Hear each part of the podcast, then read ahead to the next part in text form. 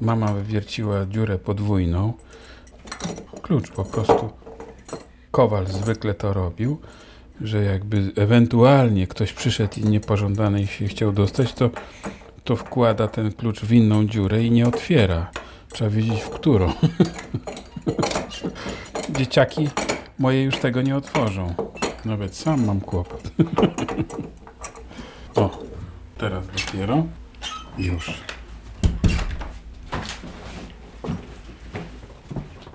Kuchnia kiedyś była bardziej rozświetlona, nie było tej rozłożystej lipy, która w tej chwili tworzy taki wspaniały cień, szczególnie na te właśnie bardzo upalne dni.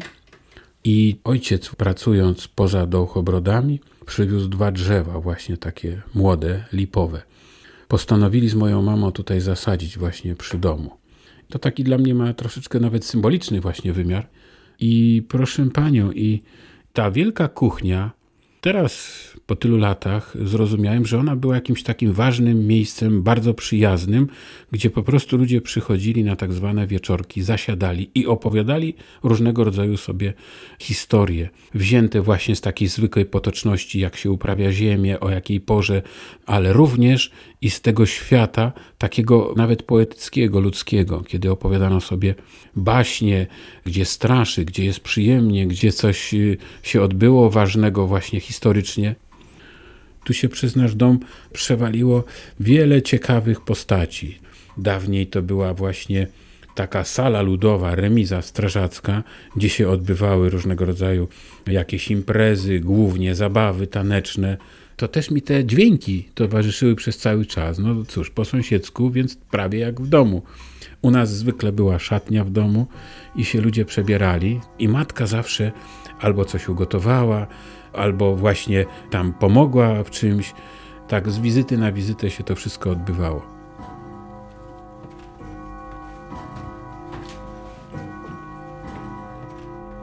I teraz czasami, jak tutaj przyjeżdżam, doznaję takiego właśnie przykrego uczucia, kiedy człowiek jest w zasadzie bezradny, taki bezsilny i chciałoby się nawet krzyczeć Niestety cisza. Jeśli rozmawiamy, to tylko z kimś, kto właśnie wstąpi, ale coraz już rzadziej.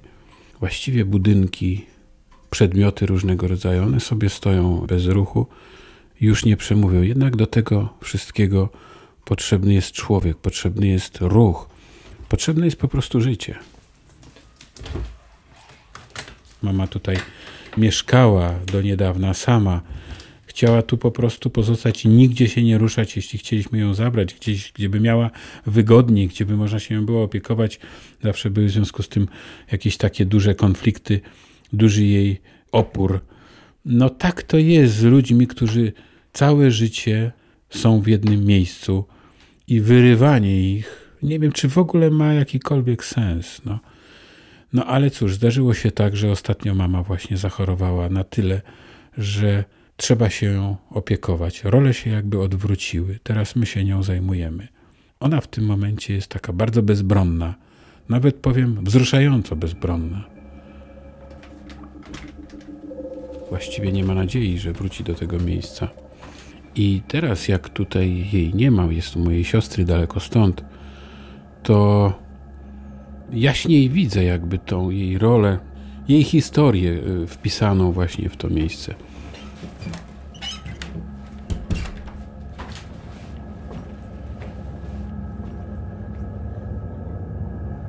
Synu, w dobrym wytrzymać to nie jest rzecz, ale wytrzymaj w złym, aby być człowiekiem, to jest wielkie coś.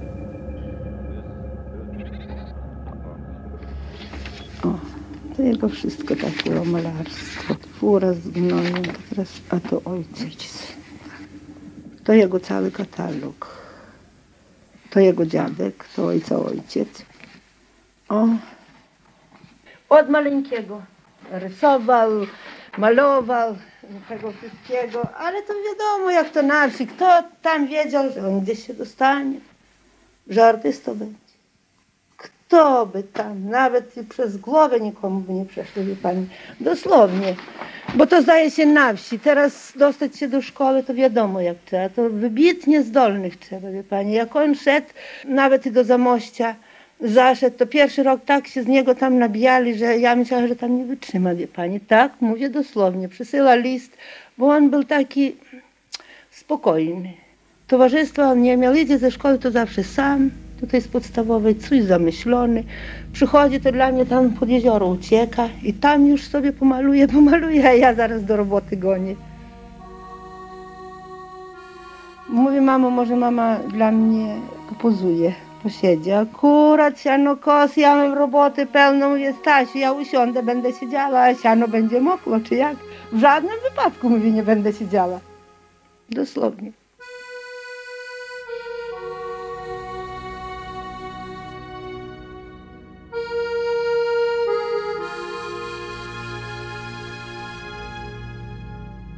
Moja mama nie ukrywała tego. Ona zawsze myślała, że ja będę księdzem. No, siódma, ósma klasa, ale strasznie tam się wiłem przed tymi różnymi decyzjami i proszę panią, i na wsi do życia się podchodzi w sposób niezwykle praktyczny. Stąd te obawy, czy w takim zawodzie artystycznym jest możliwość również utrzymania, czy się da rada, szczególnie taki czysto artystyczny zawód, jak malarz, rzeźbiarz, prawda, czy grafik. Mama nie do końca pewnie rozumiała tego wszystkiego, ale przeczuwała, że to jest niezwykle trudno i potem się okazało, że byli inni moi koledzy, którzy wcześniej również poszli do liceum plastycznego w Zamościu. Jak naliczyliśmy, że to było kilkanaście osób. I była decyzja, jeszcze wsiadając do pociągu z Zamościa do Warszawy, że będę zdawał na Wydział Konserwacji. Żeby mieć zawód, artystyczny, ale jednak dosyć konkretny, prawda? No i tak jechałem w tym pociągu, jechałem z moim kolegą i mieliśmy zdawać właśnie na Wydział Konserwacji, zresztą jeździliśmy tam na konsultacje, no ale proszę Panią, tak już na wysokości od Focka, tak nagle mi się coś zaczęło odmieniać, jakieś takie pokusy zaczęły chodzić po głowie, a tu teczkę trzeba było złożyć, bo to już nad ranem, myśmy całą noc się wtedy jechało z Zamościa do Warszawy i już w drodze, właściwie na dziedzińcu, w akademii, nagle coś mnie podkusiło i mówię koledze, wiesz co, nie będę zdawał na Wydział Konserwacji, zdaję na Wydział Malarstwa. Już właściwie w ostatniej chwili. No i jakoś tak się ułożyło, że egzamin zdałem nawet dosyć dobrze i dopiero jak wróciłem, to się rodzice dowiedzieli, no cóż, było już po fakcie, prawda? I do tej pory, gdzieś tam w głębi, mam takie poczucie, że to, że maluję, to nie jest do końca taką pełnowartościową pracą, pełnowartościowym zajęciem. Coś takiego jest. Gdzieś tam się y, być może we mnie odzywa ta natura chłopska, ten kult pracy na roli, w naturze. Największa świętość. Tam w polu wierzba, przy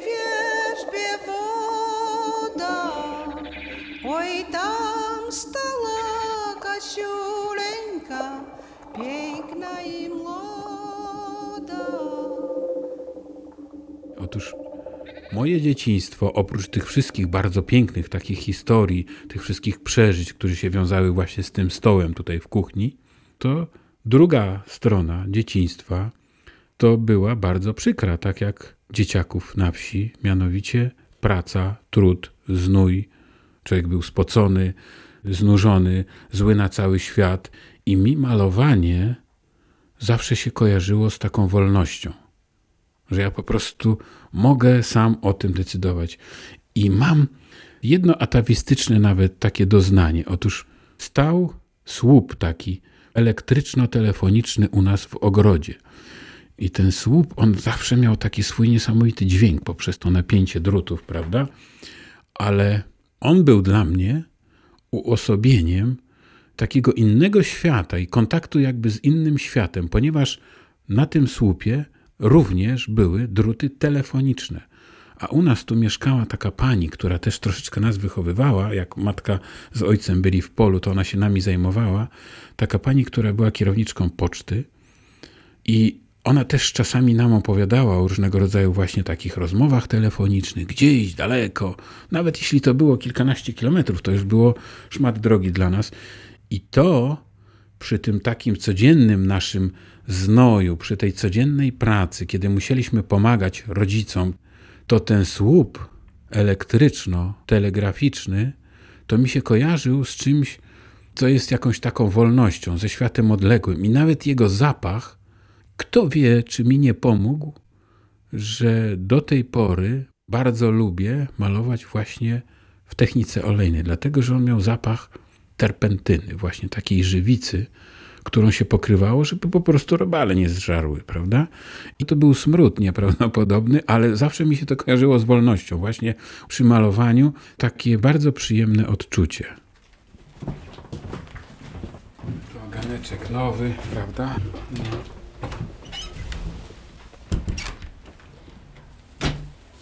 Trawa tutaj na tych łąkach szczególnie nad Bugiem jest taka właśnie bujna, ponieważ y, ten ił, który zostawia po sobie rzeka, jest bardzo żyzny. No, z dalekiej Ukrainy właśnie płynie. Dlatego kwiecia jest dużo w czerwcu. Są kwieciste łąki, jak dywany. No.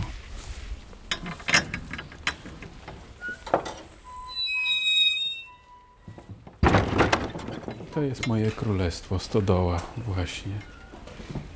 Zapach farb, znaczy terpentyny, oleju lnianego. Tu nawet jak jest zimno, rozpalam sobie tutaj taką kozę.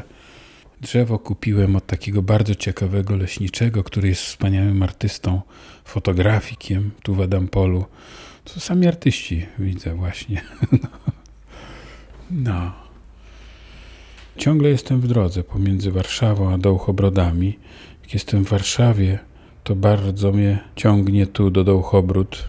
Jak przyjeżdżam tutaj, to oczywiście czuję się tutaj bardzo swobodnie, wiele maluję, ale też pewne obowiązki znowu każą mi wracać właśnie do Warszawy i wtedy ze sobą zabieram te obrazy, które są tu rozpoczęte, tam kontynuuję, nawet powiem, domalowuję, zmieniam. Także bardzo lubię również ten warszawski dystans do tego, co jest tutaj w Dołchobrodach. Tutaj mam taką część jeszcze właśnie całoroczną. Tej części całorocznej jest dosyć widno, bo y, z natury swojej stodoła oczywiście nie ma okien, ale bardzo lubię tą przestrzeń, dlatego że te szpary w deskach, w balach, one tworzą taki osobliwy klimat, świecą, są to fajne rytmy bardzo, ale sama przestrzeń stodoły, właściwie ta kubatura jej wielka, to jest taka dobra przestrzeń też do oglądania obrazów z dalekiej odległości. Ale teraz tutaj mam mieszka jeż. W stodole nawet wczoraj, jak tu zapaliłem światło, wyszedł obrażony, że go obudziłem. No ale też tutaj za skroniec mieszka, nawet z rodzinką swoją. Mają tutaj właśnie bardzo spokojnie. Też stare skrzynie, które nawet jedną dostałem w prezencie od mojego modela Stasia Wawdyjuka. Jego już nie ma, a jego skrzynia, stara rodowa, jego skrzynia chłopska jeszcze jest. Właściwie taki wielki kuferek, w którym na początku się trzymało najcenniejsze rzeczy, ubrania, jakieś takie z lnu, z takiego samodziału tkane, później jakieś takie wełniane, różne inne rzeczy. On na końcu właściwie trzymał w niej zboże. Ja w tej skrzyni w tej chwili mam swoje farby. Bez jakiejś takiej wystawności. Jedyne co to mam świetną sztalugę dostałem w prezencie. Taką bardzo fajną. Cały ten proces nawet malowania, on jest takim procesem, który wciąga właśnie. Nie wiem co powstanie, zawsze przeżywam białe płótno. I bojaźń przed tym białym płótnem jest naprawdę wielka. Ona mi całe życie towarzyszy. Myślałem, że się kiedyś tego pozbędę, ale niestety nie. Żeby wyrazić w sposób jak najprostszy, jak najwięcej. Im mniej elementów, im oszczędniej, im lapidarniej, może tym lepiej, ale żeby to więcej wyrażało, żeby było bardziej pojemne. Tutaj w pracowni tej mojej zostały te najbardziej ostatnio malowane portrety mojej mamy. To są już takie twarze właśnie z taką schowaną gdzieś psychiką, ze schowaną uwagą, wyłącznie zewnętrzną ale świadkowie życia cały czas.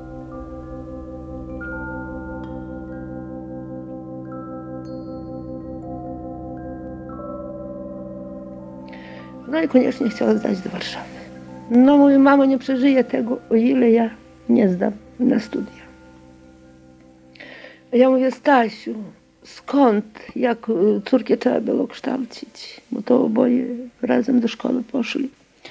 No i on mówi, Stasiu, tam trzeba pieniędzy. 140 było podań, a 16 miejsc.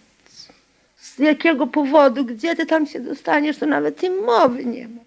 On mówi, mamo, nie przeżyję tego. Ja musi być prawda. O ile oni nie zobaczą we mnie talentu, to mówi ja dosłownie nie wiem, co będzie. Jeszcze mówi, pojadę do, no tylko zapomniałam, gdzie tam dwuletnia pomaturalna. Tam jeden rok posiedzę, na drugi rok jeszcze raz będę próbować. Zaszła od sąsiadów, pożyczyłam. Tych dwa tysiące jedź. No co? Nie ma nic.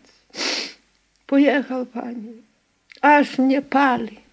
Co dwa tysiące w Warszawie przesiedzieć dwa tygodnie. Nic. No i ja już tak w niedzielę siedzę pod mieszkaniem, myślę sobie, już chyba nie będzie. Pani idzie, słyszę furtka się odmyka, wchodzi na podwórko. A ja już siedziałam i plakałam, bo już tak na zapas. Wchodzi i mówi, teraz mam, może powiedzieć, że ma studenta. Wie pani, to ja mało nie zemdlałam. Myślę sobie, z jakiego powodu, co? To chyba cud jakiś stał się. Bo już nikogo nie znamy, dosłownie. Mówi, mamo, zdałem z wyróżnieniem. I od razu akademik i wszystko, wszystko mam załatwione. No ja weszła do mieszkania, pani jakiegoś szalu dostała. No wierzy pani, dostałam szalu. Myślę sobie, no to coś już niemożliwe.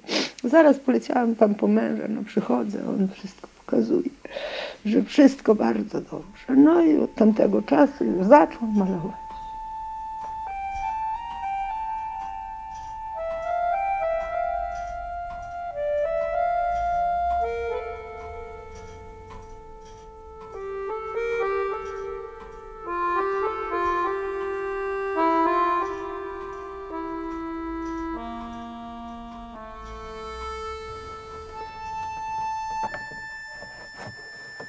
Mama zawsze była za mną. Jakiekolwiek by wybory nie były, to ona po prostu to szanowała i akceptowała czasem nawet w ciemno. I to jest właśnie bardzo piękne. To daje siłę i to daje takie poczucie, że człowiek w ogóle nie jest sam na świecie, że ta najbliższa osoba wierzy, prawda? To jest uważam taka najpiękniejsza forma przyjaźni. Taka najlepsza miłość między ludźmi. Mama jest osobą taką dosyć wylewną, jeśli chodzi o uczucia. Zwykle się całowała, bardzo życzliwa, więc ja tak samo jak przyjeżdżałem, zawsze się całowaliśmy.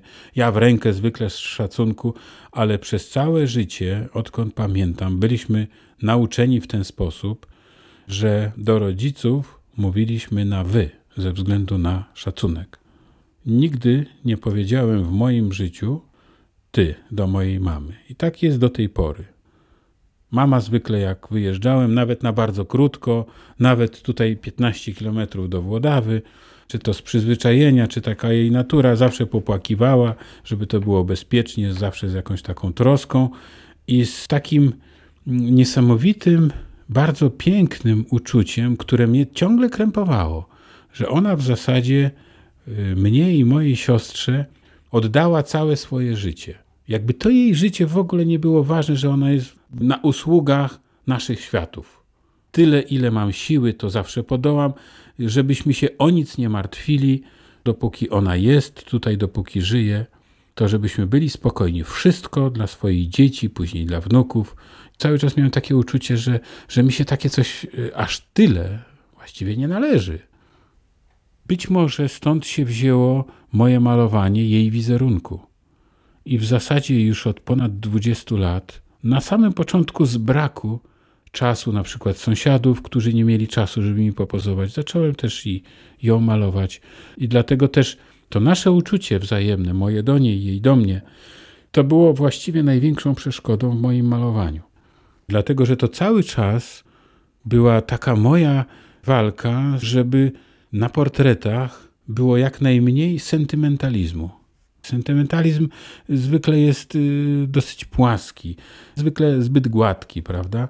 I tak starałem się nawet gdzieś okopać w takim moim brutalizmie formy, żeby to zrobić w sposób taki bezwzględnie prawdziwy, brutalny. Nawet czasem nawet może przesadzałem, na co się ona krzywiła, bo nie, nie, nie do końca lubiła to, co maluje, ale z wielkim uszanowaniem, z wielką satysfakcją, popłakując na wystawach, pewnie ze wzruszenia, że takie coś się oglądało.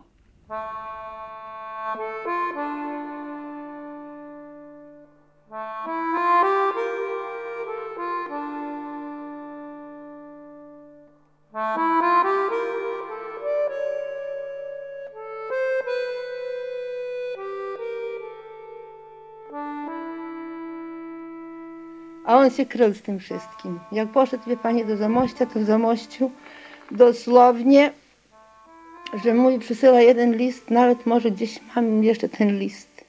Bo ja takie coś ważniejsze to wszystko chowam, chowam. Odmyślę sobie, kiedy sobie poczytam.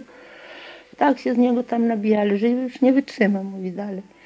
No ale ja wszystko dla niego pisałam tak, że synu, w dobrym wytrzymać to nie jest rzecz, ale wytrzymaj w złym, aby być człowiekiem, to jest wielkie coś. I nie wiem, może to moje te słowa tak. I jak zajadę, i już widzę, że już troszeczkę jakoś. Może mamo wytrzymam, może wytrzymam. No i pierwszy rok było najgorzej, a potem to już. Ale wie pani tak, że w Zamościu to ostatni rok, jak już zajechałam na ostatnie wywiadówki, to oni dla mnie tam mówili, mówi pani, pani może szczycić się takim synem. To ja popłakałam się. Pani. Dosłownie.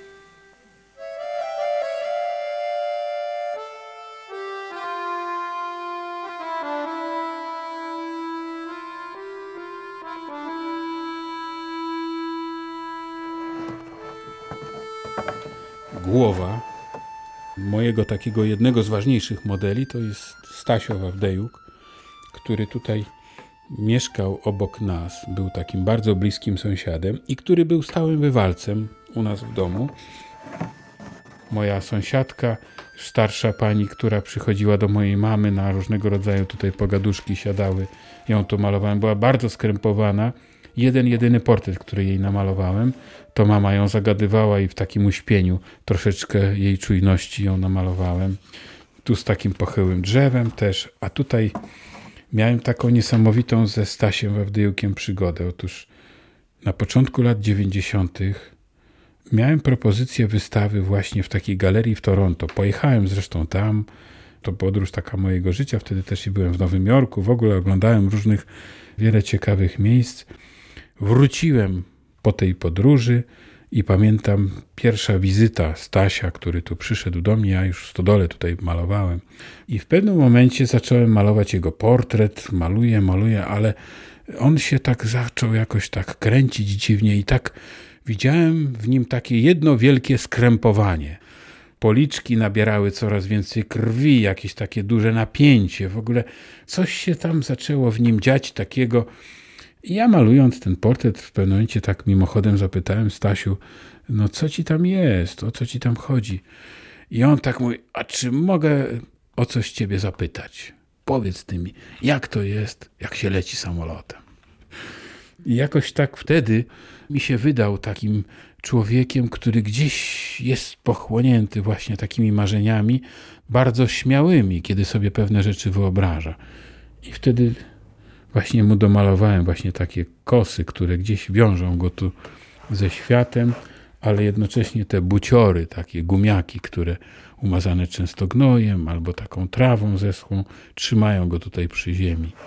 Bo te kosy to są y, jak skrzydła, to jest rodzaj takiego skrzydła, które nie wiem, czy pomaga ulecieć. Być może jak się fantazyjnie kosi, to tak.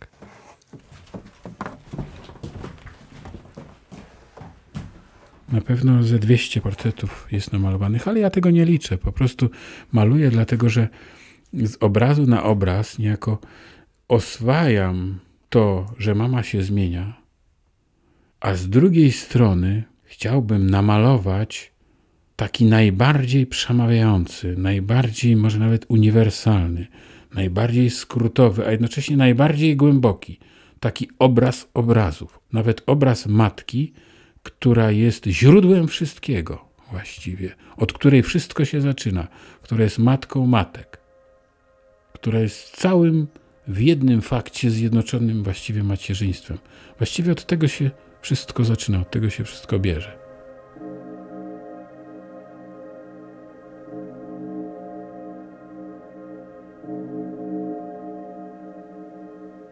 Czasami są takie kwiaty, które się na noc, prawda, zamykają. To taki może w życiu też ludzkim jest, że człowiek ma swoje pewne etapy, prawda? Gdzie jest bardzo bujny, gdzie się otwiera, a potem gdzieś się tam kurczy, zakrywa, że jak choruje, ta uwaga jednocześnie się wtedy skupia na tym wszystkim. Gdzieś do tego świata zewnętrznego coraz mniej się otwieramy, prawda? No coś takiego jest. Ale ja to nieustannie maluję, y, dopóki jest, dopóki żyję, dopóki to życie trwa, nawet te bolesne momenty, wszystko ma ogromny sens. W tym jest jakaś wielka logika, jakby z innej perspektywy, jakby nawet z pozycji istnienia wieczności. W końcu odejdziemy, umrzemy. Być może nawet babcia była potrzebna dla mojego syna, dla mojego Przemka, który musiał się dowiedzieć, jak to jest ze starym człowiekiem, jak to będzie z każdym z nas, prawda? Przecież my przez całe życie tak naprawdę myślimy o tym, co ten kres, co ta graniczność spowoduje. Co to jest nawet ta graniczność, prawda?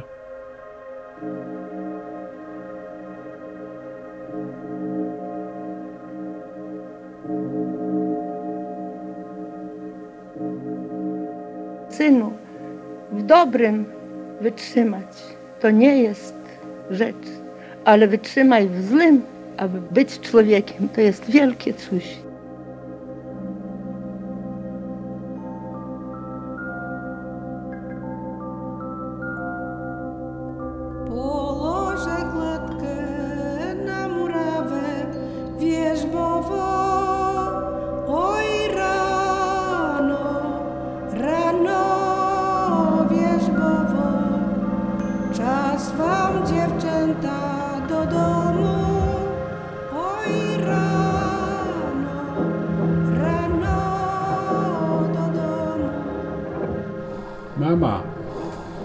Można by coś powiedzieć.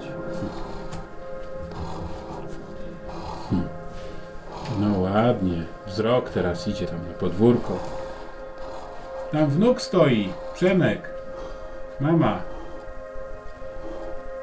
No teraz jest inaczej niż 30 lat temu. Jak była nagrywana audycja, mama wtedy miała taki bardzo młody, śpiewny głos, jak prosto z chóru kościelnego, gdzie zawsze śpiewała. Mama, może wyjdziemy chociaż na trochę. Chociaż spróbujemy troszeczkę jeszcze wyjść, zobaczyć jeszcze tego świata, bo to już ostatnie chwile, zaraz z powrotem wracamy.